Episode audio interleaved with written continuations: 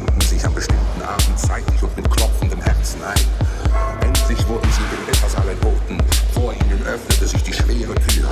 Drinnen saßen um den schweren Eichentisch die schwarzbraunen Ritter, wilde Hunde zu ihren Füßen. Und oben an der von Stoffeln, ein wilder, mächtiger Mann, der einen Kopf hatte wie ein Doppelzernmäß, Augen machte wie Pflugsräder und einen Bart hatte wie eine alte Löwenmähne. Den Bauern war nicht einer hundertjährigen Eiche. Mein Schloss ist fertig. Doch noch eines fehlt. Der Sommer kommt und oben ist kein Schattengang. Die Zeit eines Monats sollt einen pflanzen. Sollt hundert ausgewachsene Buchen nehmen aus dem Münneberg mit Ästen und Wurzeln und sollt sie mir pflanzen auf der hin. Und wenn eine einzige Buche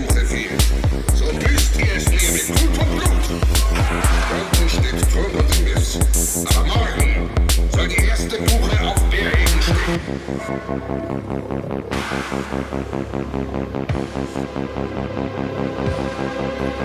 von Thron in diesen Klang hörte, meinte er, der Ritter sei gnädig und gut gelaunt und begann zu reden von ihrer notwendigen Arbeit, dem Hunger von Weib und Kind und von ihm, dass die Sache besser zu machen wäre. Da begann der Zorn des Ritters Kopf größer und größer zu schwellen. Und seine Stimme brach los wie der Donner aus einer Flut. Und er sagte mir, Wenn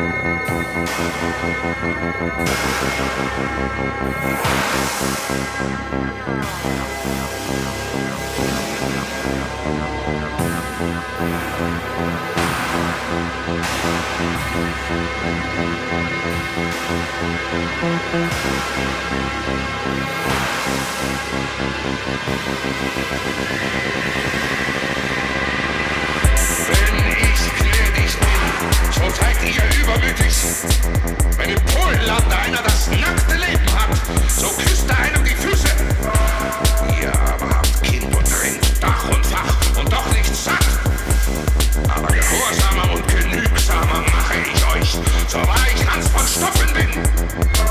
In Monatsfrist hundert Rufen nicht oben stehen, so lasst ich euch peitschen, bis kein Vierlang mehr ganz an euch